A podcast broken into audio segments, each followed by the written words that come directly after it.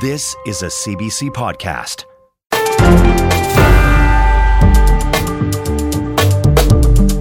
Hi there, I'm David Cochrane, and this is the Power and Politics podcast for Thursday, February 15th. A Liberal MP charged with defending Canada's foreign policy is recorded criticizing his government's foreign policy.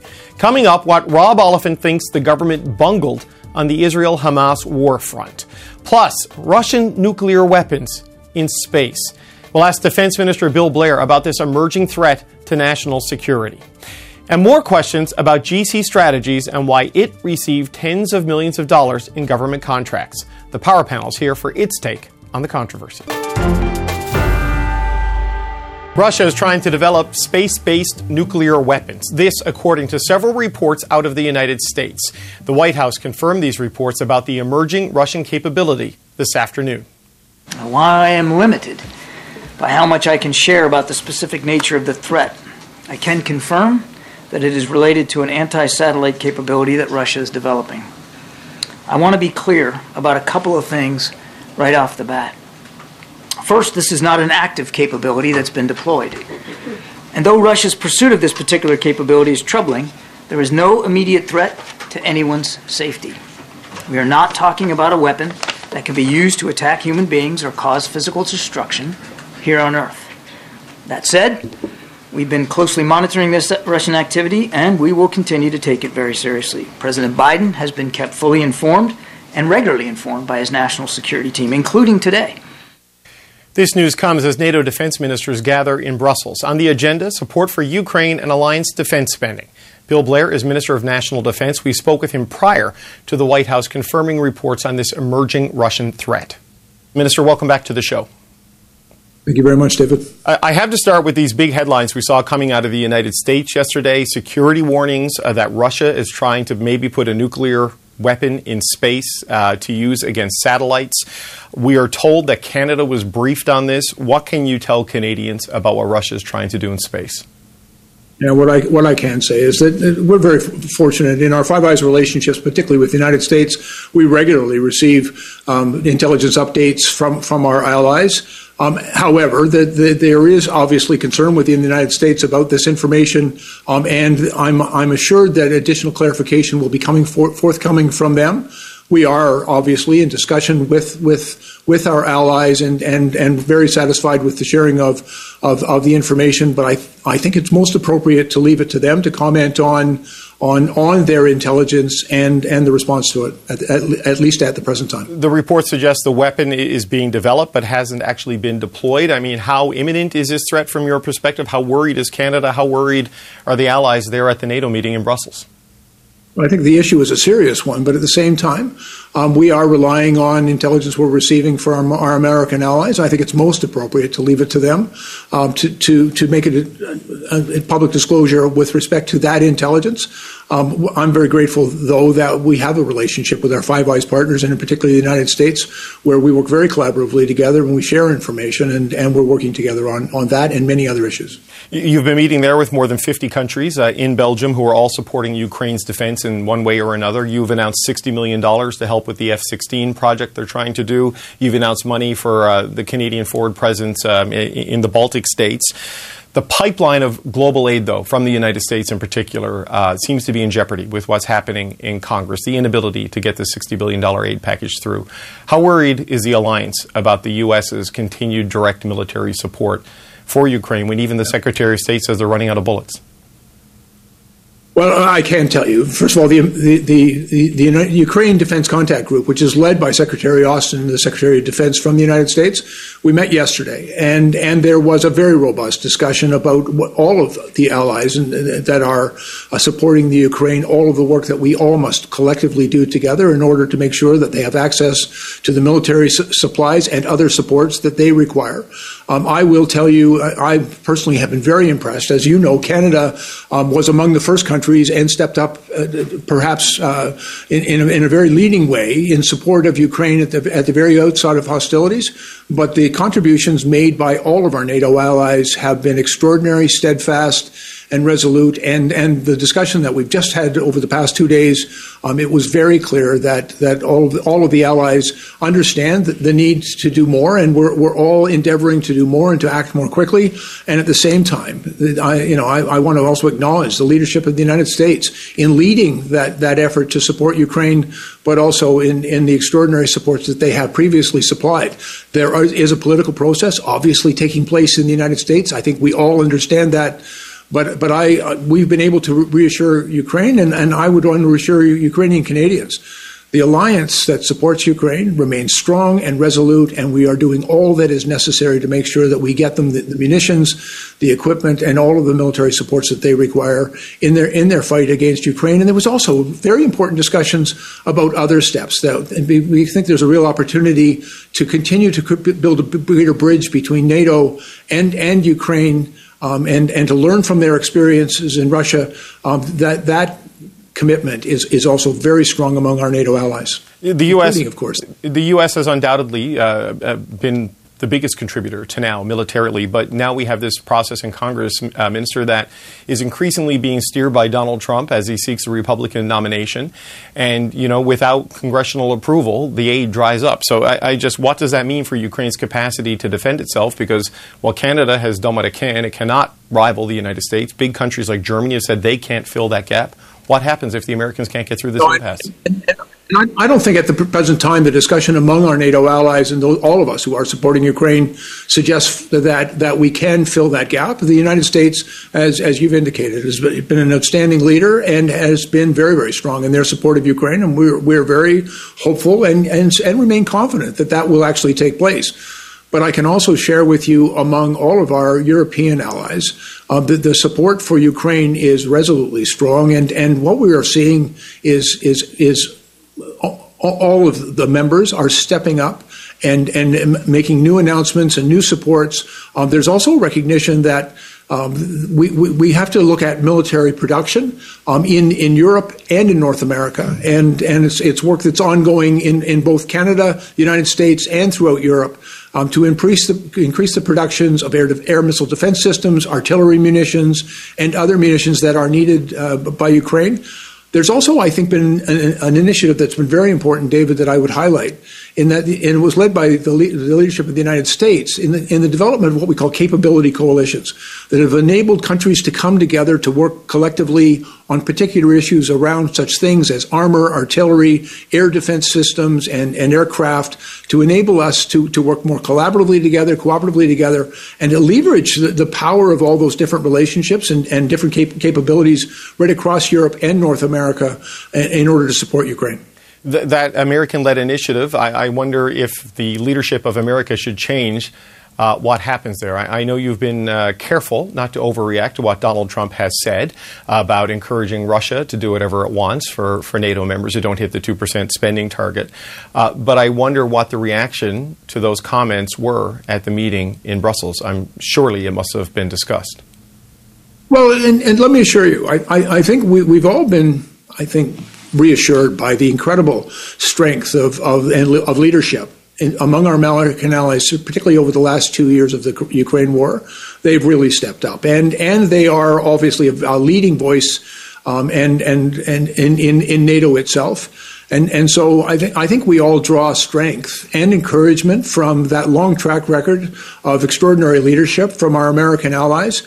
And, and I think everyone understands political processes and elections are taking place and that there will be you know, comments and rhetoric that take place within those elections. And at the same time, we've got decades of, of incredible support for, for NATO and for world peace from our American allies, and, and we'll continue to rely on that. Minister, if I, if I can ask you about one other thing. Uh, you were the public safety minister when the ArriveCAN app was launched and when it was announced. The RCMP is now investigating things. I'm sure you've seen the Auditor General's report about what happened there. Why wasn't the department and all the departments involved with this more on top of what was happening with, with, ArriveCAN? How did this happen? Well, first of all, when, when ArriveCAN was originally proposed, it, it, had nothing to do with the pandemic. It was uh, actually well before the pandemic. Its intention was to digitize and make more efficient the arrival process to where, where a traveler requires a light touch that digitally we'd be able to provide that touch. It was actually intended in its initial iteration as a significant enhancement to, to managing uh, people's arrival, and, and other countries have done very similar things. Um, during the pandemic, obviously, that there were other decisions with respect to its application. But at the same time, nothing in the pandemic relieves people of the responsibility to follow our rigorous procurement processes to make sure that, that those processes are followed and things are done in the right way.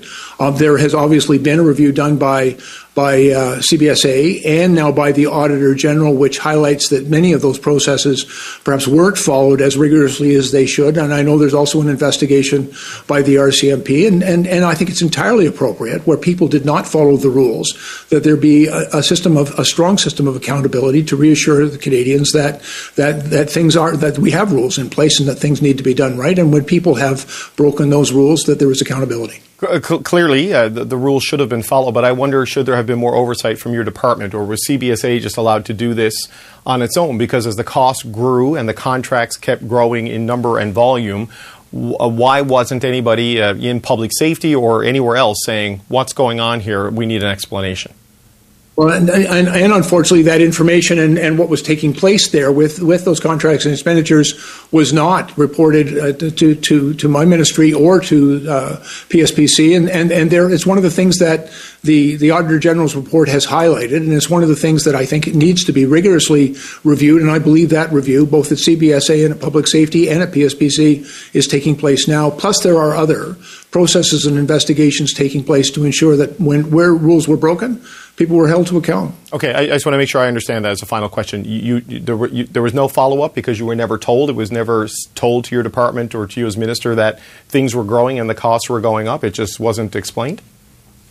Well, frankly, that information was not, not shared with, with, with us. I, we were, I, the original uh, application of, of ArriveCAN was presented by the president of CBSA um, and approved, but, but in its, its, its subsequent iterations, particularly in response uh, to the situation in the pandemic, um, that information did not come back before the ministry. Okay. Defense Minister Bill Blair, thanks so much for your time today. Of course. Former U.S. President Donald Trump will face his first criminal trial next month. The case relates to accusations that Trump paid off an adult film star to keep their alleged affair a secret so it would not influence his 2016 campaign for president. Jury selection will begin on March 25th. It is one of four criminal prosecutions Trump is facing, and the CBC's Chris Reyes has more from New York. Just as Trump's indictment last April on this case was a historic one, making him the first American president to face criminal charges, today's decision just as noteworthy as it sets into motion the first of four criminal cases that Donald Trump is charged in. March 25 will be jury selection. That decision handed down very quickly by Judge Juan Merchan. Soon after, he denied uh, the motion to dismiss this case altogether made by Trump's attorneys.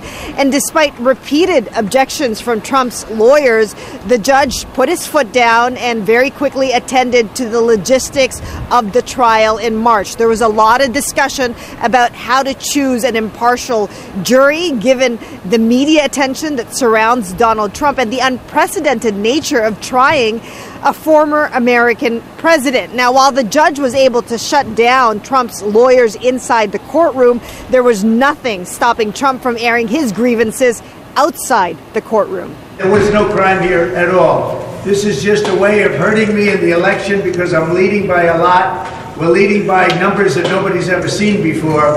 And they figured this is their way of cheating this time. The prosecution pointed out to the judge that Trump repeatedly tries to delay these trials to evade accountability and argued that the fairest way to conduct the trial is to make it quick. This one is expected to last six weeks. Chris Reyes, CBC News, New York. Liberal MP Rob Oliphant ripped into his government's policy on the war in Gaza. He did it in a phone call with a constituent. A recording of that phone call was provided to CBC News. Oliphant criticized his government's response to South Africa's genocide case against Israel before the United Nations top court. So I, I think that I would not have done what the government did. I advised the government not to do that uh, because I think it was misunderstood, and I knew it would be misunderstood as not agreeing with South Africa's case. Um, and that could be perceived as not believing they should bring the case. And I'm simply saying, no, it, no one will understand the nuance of it doesn't necessarily mean we agree or disagree with the case. We believe it has the right to be made. So I think that was a communications disaster. Um, and uh, we should simply say we're following the case. The CBC's Evan Dyer broke this story, and he joins me now. So, Evan, uh, we've heard Liberal MPs disagree with the government on this before, but he's a parliamentary secretary for the Minister of uh, Foreign Affairs. So, this is a, a, very different sort of thing, and that is not the only uh, thing he had to say on this no, reporting. No, actually, that's a fairly mild criticism compared mm-hmm. to some of the others. You know, the constituent who called him uh, had a, a, few issues she wanted to talk about, and one of them was the ICJ, uh, but another one was the defunding of UNRWA, and that was probably the main concern, and he talked a lot about that, and he was uh, very critical of that decision, uh, both the way that it came about, uh, motives behind it, and the effect that he thinks it's likely to have. Let's just listen to a little bit of what he said about the defunding of UNRWA.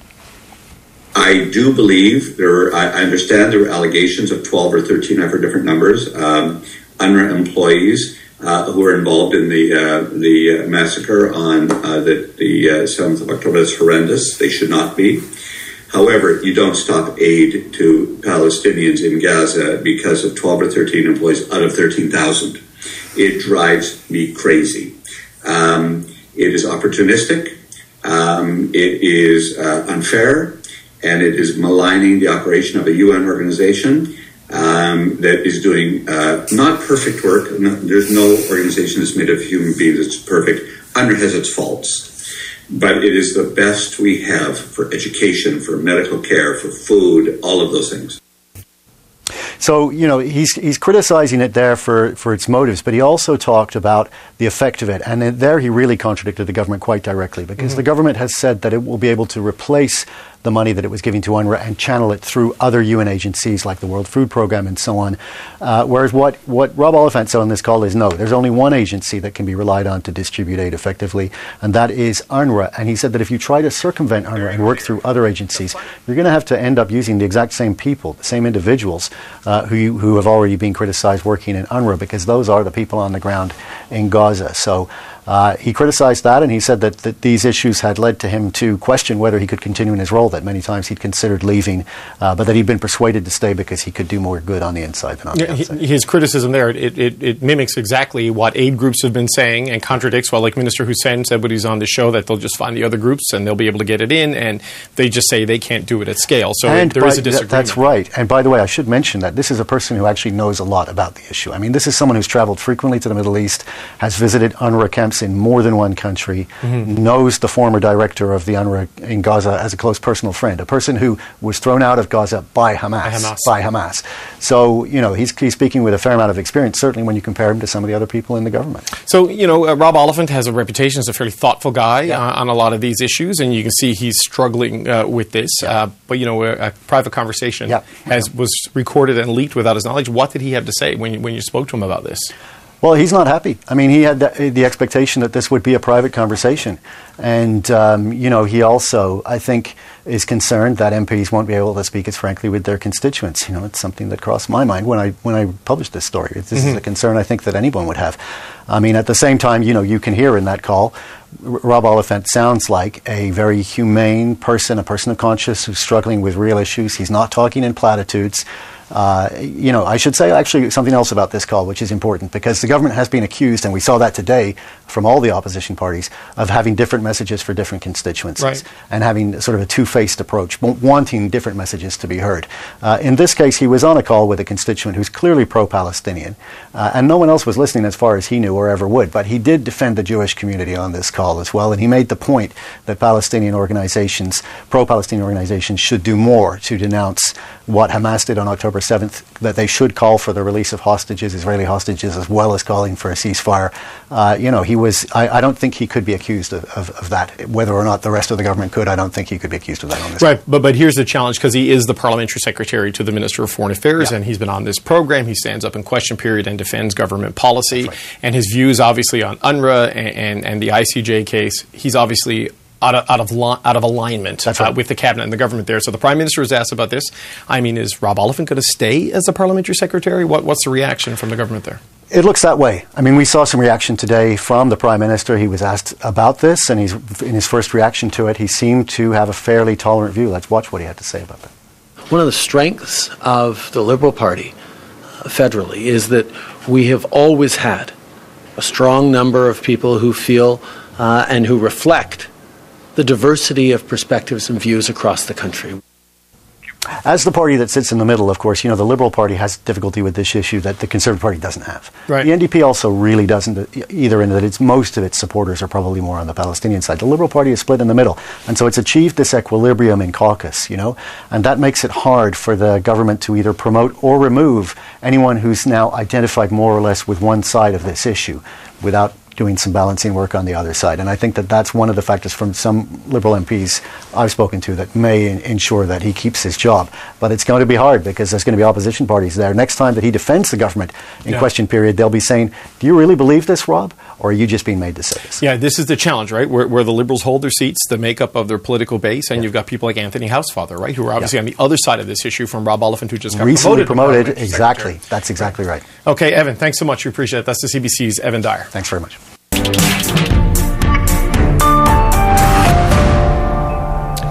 Liberal MP and Parliamentary Secretary Rob Oliphant ripped into his government's policy on the war in Gaza. He did it in a phone call with a constituent, and a recording of that phone call was provided to CBC News. Oliphant criticized his government's decision to suspend funding to a UN aid agency supporting Palestinians. It drives me crazy. Um, it is opportunistic, um, it is uh, unfair, and it is maligning the operation of a UN organization um, that is doing uh, not perfect work. No, there's no organization that's made of human beings that's perfect. UNRWA has its faults, but it is the best we have. Opposition parties say the contrast between Oliphant's private comments compared to his public defense of the government's position on the Israel Hamas war undercuts the Liberals' position.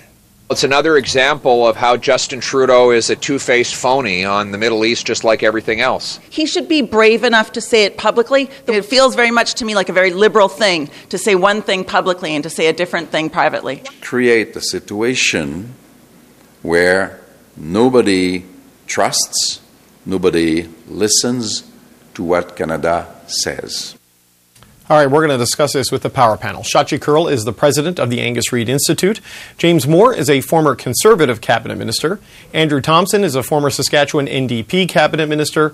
And Jonathan Kalles is a former Quebec advisor to Prime Minister Justin Trudeau. Uh, hello, gang. Jonathan, uh, I- I'd like to start with you. We know there's been a deep split in the Liberal caucus over the conflict between Israel and Hamas. They, they've held it together, but there is disagreement.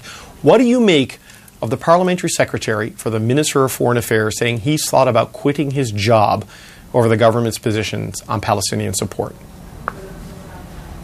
Well, I think this is, you know, just another example of that there are deep divisions in the caucus. Um, it's it's different because it's a parliamentary secretary. So, uh, whatever his opinion is, he's supposed to be representing the government, the official line. And so, it's all very nice to say we have differences of opinion within our caucus. We have this divide, but it's democracy and it's, it's people sharing their opinions. That doesn't work when you hold a position it's not a minister, but it's close enough and it's in the specific related file. So, you know, there will be no consequences. I can't imagine there being consequences because the outcry would be too great. But it is a continuation of the pitfalls of the liberal strategy from the beginning of this conflict to try to be all things to all people. And what's really interesting, it struck me uh, late this afternoon, I noticed a video going around on Twitter or X or whatever it's called, and of Rob Oliphant talking to a Palestinian woman uh, who was asking very sort of uh, you know direct questions, uh, upset about the government's policy, um, where he basically denounces a couple of his caucus colleagues, uh, calling them arrogant for accepting the ICJ um, uh, uh, sort of case and saying that no, there's no genocide because it hasn't been proven, and my colleagues who say it's genocide are being arrogant and ridiculous in a very aggressive tone. So it, he's almost contradicting himself what he was caught uh, on this conversation uh, that that came out today. So you know, lots of people have different opinions. The government seems to have people saying and representing different opinions, different opinions, and now you have Rob Oliphant himself demonstrating that he has different opinions. Right. So on that, on this recording, James, he he says rhetorically to himself, "Do I believe there's genocidal activity on the part of Israel? Probably yes, from what I have seen," is what he said there. Um, you know, I've interviewed Rob Oliphant a bunch of times, and he always seems like a, a really thoughtful guy. Uh, you know, who grapples with difficult issues, but he is in a situation here where he stands in the House of Commons to defend the government's policy on this, and he's saying something completely different now. Um, you know, in, in these recordings. I mean, how tenable is this for? For, him going forward? How does the government manage this, do you think? It's not tenable. The the clip package that you played at the front end of this segment was was per, perfectly put it well because everybody was correct. Rob Oliphant was sincere in what he said, and I believe him at his word. Pierre Poilievre was correct that this shows that when Justin Trudeau leaves the world wide open for anybody to be a member of the Liberal Party and hold any views, that you're going to get a multitude of views, which leads Canada's position to nowhere. The NDP are correct that if Rob Oliphant believes this, then he should have the courage of, of, his convictions and to say this publicly and to stand by his views. He's a thoughtful person and he should say what he says. I, I assume that's why he ran for office. And the Bloc Québécois are correct that all of this leads to Canada having no position that is of any value in the world because we're all over the road when it comes to Prime Minister uh, Trudeau. Prime Minister Trudeau should also expect more of this, by the way, not just sort of leaked tapes, and which I'm uncomfortable with because the idea of having a private meeting and it gets recorded and people leak it and in a gotcha moment, that's not how these things should be done. It only leads to people being taking fewer meetings and being less transparent what their views are. That aside, Justin Trudeau should probably expect more of this, not just of leaked conversations, but actually when you're 19 points down in the polls across the country, 20 points behind Pierre Poilievre and who's the best prime minister, three to one net negatives. People in your in your caucus and parliamentary secretaries who are never going to become cabinet ministers, backbenchers who see, see the end of their political career more in front of them than and more of it in the rearview mirror than in front of it. These people are going to start speaking out and taking choice positions that are closer to their heart than they are to their political self interest. And so I think there because Justin Trudeau has such a aimless approach on the on the question of the Middle East. he's going to have more conflicts in front of him because he's handling it, I think, so poorly and so aimlessly in terms of where his moral compass is. Yeah, uh, Andrew, uh, on the point of like the, the, leaked recording, I mean, this was something, you know, Evan and I talked about, and he said he sort of struggled with it, you know, because of, of, of the nature of, of, the issues that James outlined, but it does show a contradiction between the public position and the private position, and that's the news value in it. And people may disagree, honestly, and I, we understand that, but I mean, what do you make of where this leaves things right now for Rob Oliphant and, and the Liberals? Well, I think we should be clear that this shows a difference between where Rob Oliphant is and where the government is. I think yep. he's been cons- you know consistent probably in his position uh, inside and out of caucus. I mean, a couple of things uh, you know I would just uh, offer is. Uh, you know, politicians learn in, in Politician School 101 never say anything privately that you wouldn't be prepared to defend publicly.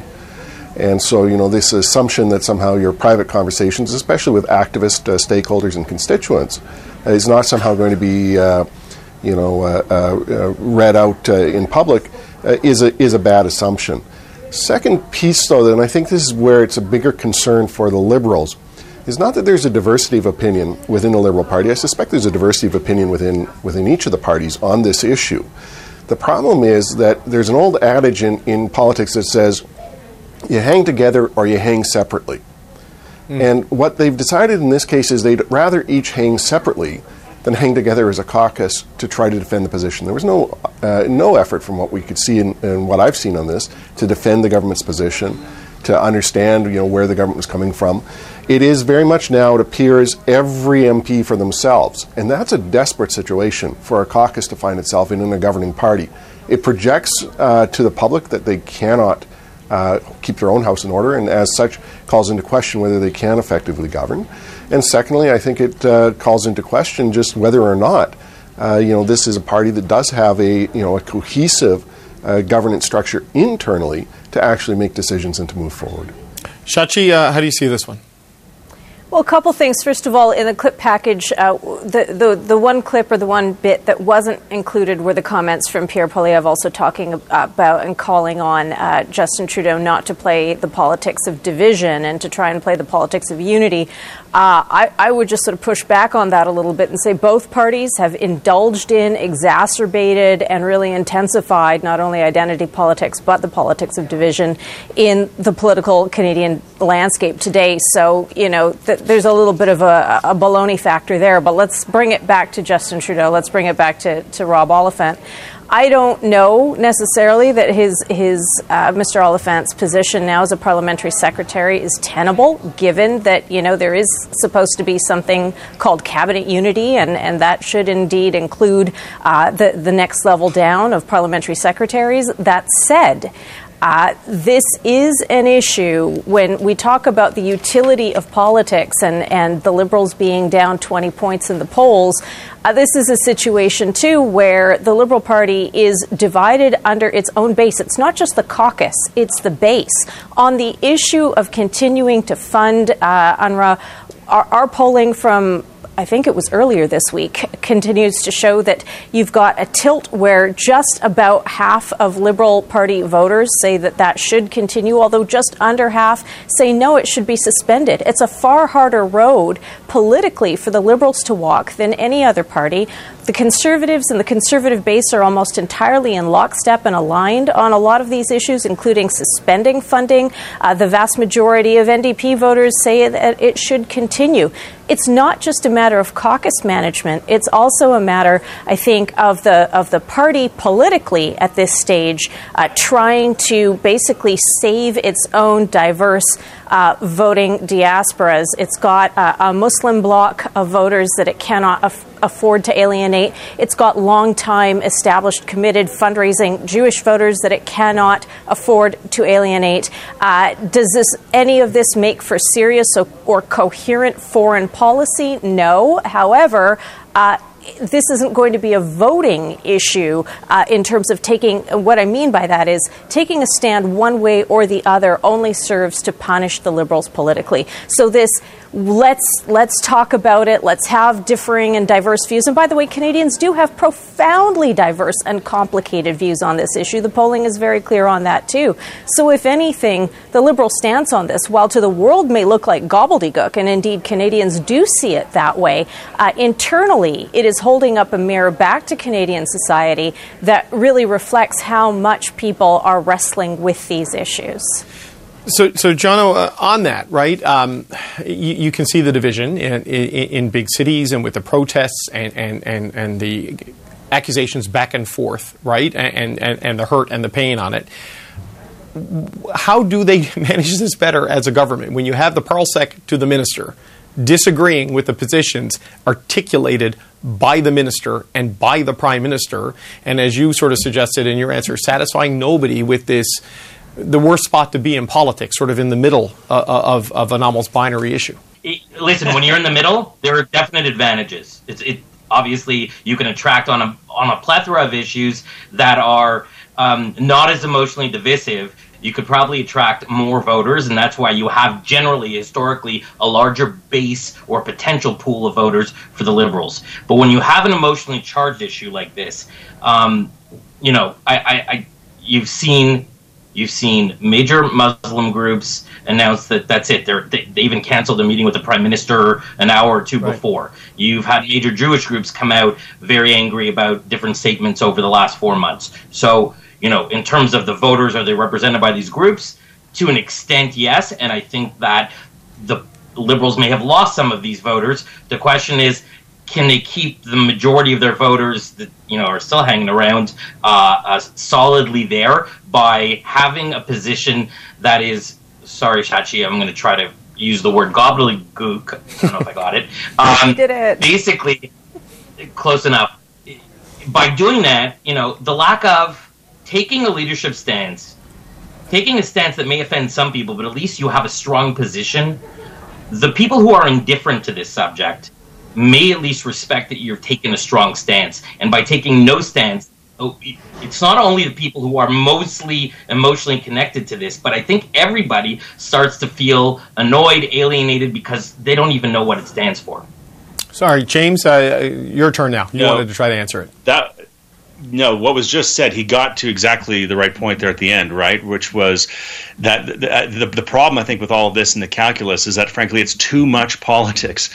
This this calculus of this cohort, that cohort, this group, this map. What about Montreal? What about Toronto? What about this group and that group? When a when a government is on its heels and it's way down in the polls, and you start doing you know the overlays of the maps and the calculus and the demographic impact of your positions, this is where you start losing everybody because everybody thinks everything is based on a political map rather than on on a matter of the heart and the soul. And I think a lot of Canadians have a lot of views on this, and, and yes, they can be in, at, intense at times. But I think Canadians respect governments that have clarity of their moral position and their views, and they articulate it concisely and consistently. That matters more than this this game, the games that are being played. What I was going to jump in on though was the, the first part of your question, David, which was, you know, it, it's untenable for a minister to have a parliamentary. You know, I, I was a minister, of multiple portfolios, had lots of different parliamentary secretaries. If I was the minister of official, when I was minister of official languages, if my parliamentary secretary was saying, you know, the, the Official Languages Act is out of date and we should co- totally revamp it because it's just completely out of step with the diversity of Canada. If I'm the minister of official languages, I think I have a problem with my, that person being my parliamentary secretary, and I need to have a conversation with the prime minister. So, so Minister Joly and Mr. Oliphant need to have a coming to coming to, to, to Jesus moment of clarity here about where they're at in terms of their partnership and the leadership of this government's position on foreign affairs and how they express it to the world. This is untenable. Andrew, is it all politics, do you think, with the Liberals, or are they just genuinely deeply conflicted by this, by being horrified by Hamas, but also looking at a, a nearly 30,000 person death toll now in Gaza uh, by some estimates, and, and, being also troubled by that because, like, we're seeing France, we're seeing the United Kingdom, we're seeing the United States, all sort of walking this line while maybe also being more. More uh, clear in their support for Israel, I think, in some of the language, but also deeply troubled by what the Netanyahu government is doing here. Yeah, it's interesting that both uh, the UK, France, uh, the US are all taking not entirely dissimilar positions to what the Prime Minister was laying out today, but they seem to be doing it in a way that, that looks more coherent. And maybe that's we're not mm. following the local politics uh, in those countries as closely to understand what the second conversations are. This just seems like it, it is very chaotic, that it's a mess. Uh, that is being made up at the last minute, as opposed to really driving towards something. Now, I do, I do think that the Prime Minister's comments today, where he was outlining the work that he's doing with uh, various world leaders, what they're pushing towards, finally towards, you know, uh, uh, whether it's workable or not, uh, some solutions uh, in the Middle East. Uh, you know, that has a sense of coherence to it that we've not otherwise seen to date. And, you know, this is where I think people are, are really unclear as to, you know, are they speaking to various constituencies based on, you know, what they're trying to curry vote on? Is it deeply held personal views of MPs that are, are carrying the day? Or is there an actual strategy here in, in place? And that's the, um, I think that's really something where the, obviously the prime minister has lost control of the caucus and lost control of the narrative. Can he get that back or not? I don't know. But right now, I think people really are wondering, uh, you know, just what's going on. Okay, Shachi, a quick last word uh, to you, and then we got to take a break. Uh, quickly, then, what I'll talk about is um, just how, in some ways, it, it is regrettable that we aren't used to hearing from individual MPs, regardless of party stripe, regardless of issue, enough in terms of their own beliefs and where they stand. So you have these situations where you're saying one thing quietly and one thing out loud. I think that is uh, just my take on it, uh, the result of a decades long series of, of, of, really sort of uh, atmosphere within Parliament where backbenchers and, and MPs are, are not necessarily free to speak their mind especially if they have cabinet ambitions. And I think moments like this give us a, a whoa, like, oh, so and so said that. Um, and beyond the context of the way this government is, is handling the issue or not handling the issue, I think it also sort of speaks to uh, maybe we need to get used to hearing people saying whatever it is they want to say and judging them for those comments so we don't have these flip flops.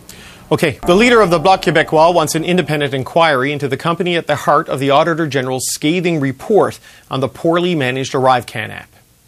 To go to GC strategies, open everything that's to be open in there, look at who they have given contract or subcontracts to, and follow the money. I believe that review, both at CBSA and at Public Safety and at PSPC, is taking place now. Plus, there are other processes and investigations taking place to ensure that when where rules were broken, people were held to account. All parties want more information on GC Strategies contracts with the federal government, but following the money, as the Auditor General pointed out, is not straightforward. La Presse reported yesterday nearly $258 million in contracts had gone to this small Ottawa firm. And our Radio Canada colleagues confirmed $239 million in contracts were posted on the government's public disclosure website. But today, the government said some of those posted contracts overlapped or, or were duplicated and the actual value of contracts awarded to the firm is still unknown. So, clear as mud. James, like, I, I don't actually know how much money uh, GC Strategies got, and neither does Bill Blair. I mean, were you surprised uh, to hear him say that uh, none of this contracting information made it to him, even though he was one of the ministers who announced uh, the ArriveCAN app? It's pretty staggering, particularly because his portfolio is not considered a, a, a grant issuing portfolio. Uh, public safety is not. When, when I was Minister of Canadian Heritage, we lowered the th- there's a threshold amount that would go through the minister's office to be seen for the minister's office to get their hands on. Now, sometimes ministers like to keep that threshold of contracting that's done by the department high, so the minister doesn't see it, so they're not culpable if something isn't done effectively or what have you. I lowered mine all the way down to as far as possible, all the way down to five thousand dollars. So anything less than $5,000, so a small contract for mm. some translation services or whatever. But I saw everything and I hired extra staffers to see everything because I wanted to see everything. I, I frankly, I wanted the ball. I wanted the accountability. I wanted to know what my department was doing because I know, I knew that my department was under heavy scrutiny by my own party and by others when I was at Heritage. So you should want to have the ball. The fact that this amount of money that you know over a quarter of a billion dollars of contracting to a firm that's so small, you know, operating out of a basement that doesn't have this expertise, uh, that this was allowed to pass through, and it only got caught because the auditor general, with her limited budget, chose to choose to choose this particular file to to examine, shows that when the government of Canada goes from spending about 350 billion dollars per year, now they're spending they will be spending 550 billion dollars per year. It's grown massively just in the past five years. That when you have that amount of ballooning of the size of the government of Canada uh, hundreds of literally hundreds of billions of dollars more in new federal government spending that the opportunities for abuse for waste for fraud for criminal activity it only multiplies. And so therefore the policing powers inter- inside government and now outside government are going to have to be triggered in order to pursue this particular contract and the actors who are associated with it. Because if you're if you're guilty of one, you're probably guilty of more than one. Yeah, Andrew. I mean, we, we don't really know uh, what what the money value is. It's somewhere between like 56 million and 250 million, and we don't know when the government's going to be able to give us clarity on that because we've been asking for this for a day or so now. Uh, I'm shocked there's not a database that just tells you this and why there's duplication and public disclosure. What's the value of it? I don't know. Uh, but you know, Minister Blair didn't know. It seems like the president of CBSA may not have known, and the Auditor General says there's not a heck of a lot of paperwork in there to even tell us where things went and, and what exactly happened. I mean, I mean, what, what's your take on, on this and, and what it says about how the CBSA in particular was, was is or was being run? Well, certainly this doesn't smell right. I mean, this just does not pass the you know the sniff test in terms of was the uh, was this handled properly or not. Uh, I'm not sure that needs to go through a, a, you know inquiry. I think it probably has to have some kind of police investigation at this point uh, into it uh, to see whether, in fact, there is anything more uh, substantial that should be followed up on this. I think the other piece, so we need to remember is let's go back in time as to when this uh, ArriveCAN was being developed. It was really at the height of the pandemic. Yes, it was supposedly on the books before, but it was being brought in to deal with a number of other uh, issues that were problems at the border at the time it appears that there just was no oversight. Now, whether that's ministers were focused on other issues, there were certainly many other issues to focus on that time, whether bureaucrats were giving the ministers confidence that the file was well managed, but in fact were uh, not themselves or were not in a position to give that, I think is a legitimate question. Something's broken down in here. Uh, it seems like uh, it's not just a, um, a simple measure. This uh, seems like a, you know, some kind of concerted effort to uh, obfuscify what the uh, the contracts look like, and that obviously has to be investigated. I suspect the ministers are every bit as much uh, interested in that as ordinary Canadians. You know, Shachi, it's uh, uh, look. We don't know where this is going to go, but you know, two very senior civil servants have been suspended without pay. I mean, to see an ADM and director general level employees uh, put on uh, unpaid leave is, is a rare thing in my limited right. experience here. Uh, how do you think this is playing with the broader public here?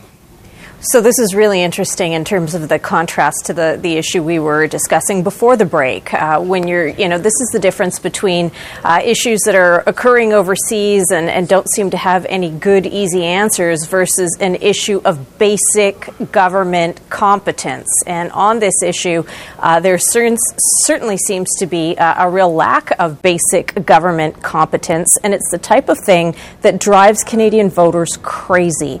The the notion that money has been lost or poorly spent or profitably spent in a way that wasn't responsible and was done without oversight. This is the stuff that drives Canadian voters absolutely nuts. And to Andrew's point, you know, yes, there was a period post pandemic where a lot of snafus and a lot of mistakes made in the heat of the moment, but with the best of intentions, i.e., vaccine procurement or relief checks going out to people who shouldn't have received them. People would say, look, there was a lot going on and government was acting to protect as many people as well as possible, as quickly as possible.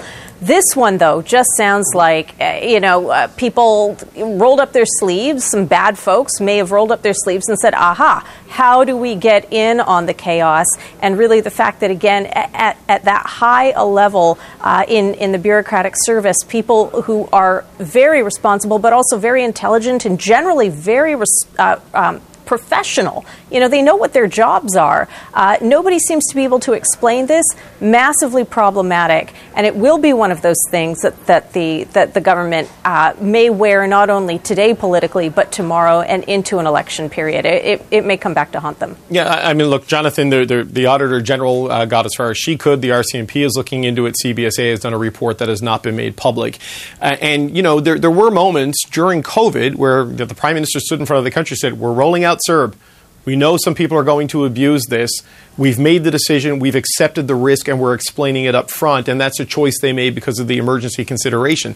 This is something completely different in that we don't exactly know what happened, but the basic you know components of you know uh, of the job in the civil service seem to have either been ignored, completely disregarded, or, or, just not performed. So there's no political connection in this yet. Does that help the liberals? It seems right now, based on the AG, it's all in the bureaucracy, or does that not matter? Well, I think that all four parties, including the government, including the liberals, have criticize this contract and sort of say there are a lot of questions to be answered. Mm-hmm. But the only difference with the liberals is there's a degree of a lack of outrage because the other parties seem outraged. And Justin Trudeau last week about Bell layoffs was outraged and he was pissed off, I think right. was the term he used. Well, I think it would help if they showed and demonstrated a little outrage. I'm outraged. We're, this isn't like it's not possible that this contract was given and people didn't line their pockets. It's not possible. The, the, it went from something that was in the tens of thousands of dollars into the tens of millions of dollars. So the CBSA president says he didn't see it. I mean, how could Bill Blair have seen it if CBSA yeah. president didn't see it? Uh, I agree with James that you have thresholds and you have to approve certain things. In this case, it seems like something criminal happened. Now, I'm not going to make accusations. That's what the police are there to do. But it, if you like, I just can't believe it doesn't pass the smell test. I can't believe that something criminal and a seriously criminal um, act was committed by people on the inside with this company.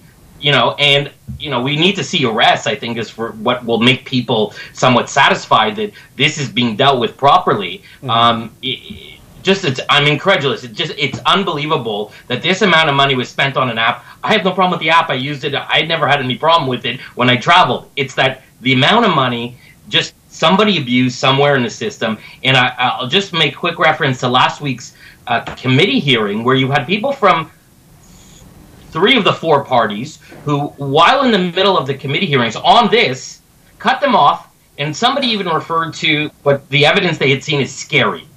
Yeah. Um, so there's obviously something else going on, and I'm willing to let the police investigate, the RCMP investigate, but to allow the CBSA to investigate itself, I think it's lost the right to do that, and I think you need external bodies to come in. A parliamentary inquiry, we can talk about other ones and how they become a circus. What I would like to know is is a serious investigation happening? Are they interviewing people? Are there witnesses? And are they aiming to arrest people if it's proven that they'd stolen things? Yeah, stolen money, stolen millions of dollars. Yeah, I I mean, look, we, we don't know where that's going to go, and, and you know, if you do get a confidential report, James, from a, an arm's length agency that maybe outlines potential criminality, I I guess you couldn't proceed with a committee hearing in public on that because you know uh, uh, it's potentially fraught there. I, you'd need to go in camera or find some way to deal with it. But help me out as a minister. You, you talked about when you were at Heritage and how you lowered the uh, the reporting for a contract. So you had agencies that you were responsible for as minister, like the CBC, for example. How does that work with something like the CBSA and public safety, or the Public Health Agency of Canada and the health minister? Do they send things in to the minister's office? Crown, crowns work on their own, but as a minister, if you're if you're if you're granting contracts and you're and you're doing expenditures, you can set the signing authority. You can either hand it over to your department, and you can set the threshold that any contract larger than say twenty five thousand dollars, the department will the department will have to have my sign off as it, of it as well as a minister, or you can set that threshold. Mhm. So anything below that, the department can just run with it and do because at a, at a certain scale, it just becomes you know it, it becomes impossible, and then stuff doesn't get considered, and then groups don't get their funding, and stuff doesn't work. Right. But as I said, in, in my office, we just hired extra staffers and we went through everything all the way down to five thousand dollars. And so we had thousands and thousands of grant applications, and we we we approved everything that was supposed to be approved, and there were, there was no problem in the there was no backlog that was built up, and so that's that that should be done here. With in in terms of go forward, if I'm the minister responsible for this now, uh, I would ha- I would do something like have have a forensic audit going on in partnership with the with the auditor general, and that would hire two accounting firms, bring in EY, bring in Deloitte, silo them so they don't talk to each other, have them do their own audit by themselves, siloed from public scrutiny, give them a timeline, have them do it by say the end of June of this year, have them report to you at the exact same time, and have them give you their analysis of what happened exactly, and then those results you turn them over to the RCMP and you make what you're turning over to the RCMP public in terms of what those audits found out. That's how you take hold of this and you take control and you drag into the sunlight the facts of what happened here and you hold people accountable. If you don't do that, I promise the Liberal government that the Conservatives will be talking about this every day from now into the next election campaign because this goes to the heart of the competence of the capacity of the government. A quarter of a billion dollars for an app that should cost tens of thousands of dollars to, to make with a like it's it's just it speaks for itself in terms of gross incompetence of a scale that most people can understand 250 million dollars but they don't understand how it can happen. Well, look, the, the 250, if that is the number, because that's the high end of it, and there's some duplication of that, so it'll work down. That's not all for ArriveCan. That's the total value of contracts for that company, you know, what, whatever it lands at for a variety of things. So I I just want to make, make that clear. Makes it Not, not worse. to undermine your point, but just for a, a bit of precision there. But that makes it worse because this was this was clearly due diligence didn't didn't happen and the reporting didn't happen. So it makes it worse. I'm glad my colleague on the panel though had a good time with the app for a quarter of a billion dollars. Oh, we had a great time with that app. Well, uh, Shachi, just uh, uh, to, to Jonathan's point uh, that everyone looks outraged about it except the government. How do you think uh, Canadians look at that? You know, like that they, they have not matched that sort of emotional response uh, that we're seeing from the opposition in terms of being upset by this. At the height of the passport uh, crisis of the summer of 2022, 46% of Canadians said that they had sought a, a service from the federal government in the last six months and that they were dissatisfied with it. There's very little, frankly, that the federal government does in terms of frontline retail services. ArriveCap was one of them, um, uh, ArriveCan app, rather. So, again, it, it, it to James's point, this speaks to and underscores weakness on two fronts. It speaks to where did the money go? Why don't you know how much there was? What happened with it? And even if it was the decision or arm's length under under um, an agency or a bureaucratic department, again, we know that at the most most senior levels, uh, bureaucrats are not doing the work on behalf of or for politicians in terms of carrying their political water. You know, the the, the old f- phrase is, um, what is it, F- James? Fearless uh, advice and then loyal adaptation or or operation. But the point is, uh, those people are people that if you don't if you're not working with them closely as a minister and, and you don't have confidence in them, then some of this is on you. So there is the service delivery aspect of this, there is also the missing money part of this, And uh, and as I say, uh, this is something that is is pretty basic in terms of the narrative. It's an easy dunk for the opposition as to why the Liberals didn't prevent it or why they aren't doing more to fix and prevent it in the future, or at least uh, counter that that perception. Okay, Andrew, uh, we're just about out of time. I'll give you a quick last word. Yeah, look, it, it's quite possible that they were just lied to. And I think that we should Yeah. put that, you know, right at the very front. That the systems were perhaps adequate, but if somebody has criminal intent, that they're going to work around that. And it's quite possible that the liberal ministers were simply lied to. So you could hire, uh, you know, another hundred bureaucrats to review every contract, I guess, if you wanted to, as James has suggested. I don't know whether that's good value for money for the taxpayers. But you know, this is why this needs to be turned over, not to the accounting firms. I think to the you know the, the commercial crimes division of the RCMP needs to take a look at that. Let's get that clarity that that's the level of, the, of seriousness that this government is going to face.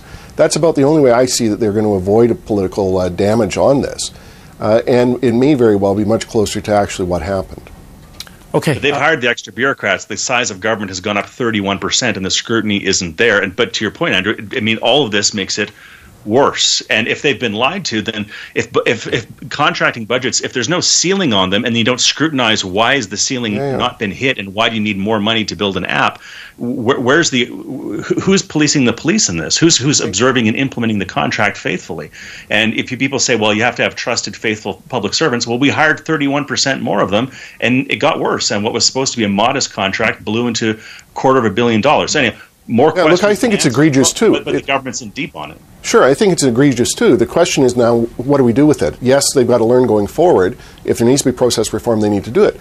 If it is in fact criminal, then let's get on with that uh, that investigation and let's understand where that's going to lead us. Okay, uh, gang, obviously a lot more to talk about. I- I'm sure we'll talk about this on, on a future uh, panel. Thanks so much, gang. The Power Panel, Jonathan Kalles, James Moore, Andrew Thomson, Shachi Kurl. Thanks, gang. Thanks, David. That's it for today. If you like this episode, please follow the pod and catch our next live show on CBC News Network. We're on weekdays at 5 p.m. Eastern Time. I'm David Cochrane. Thanks for listening.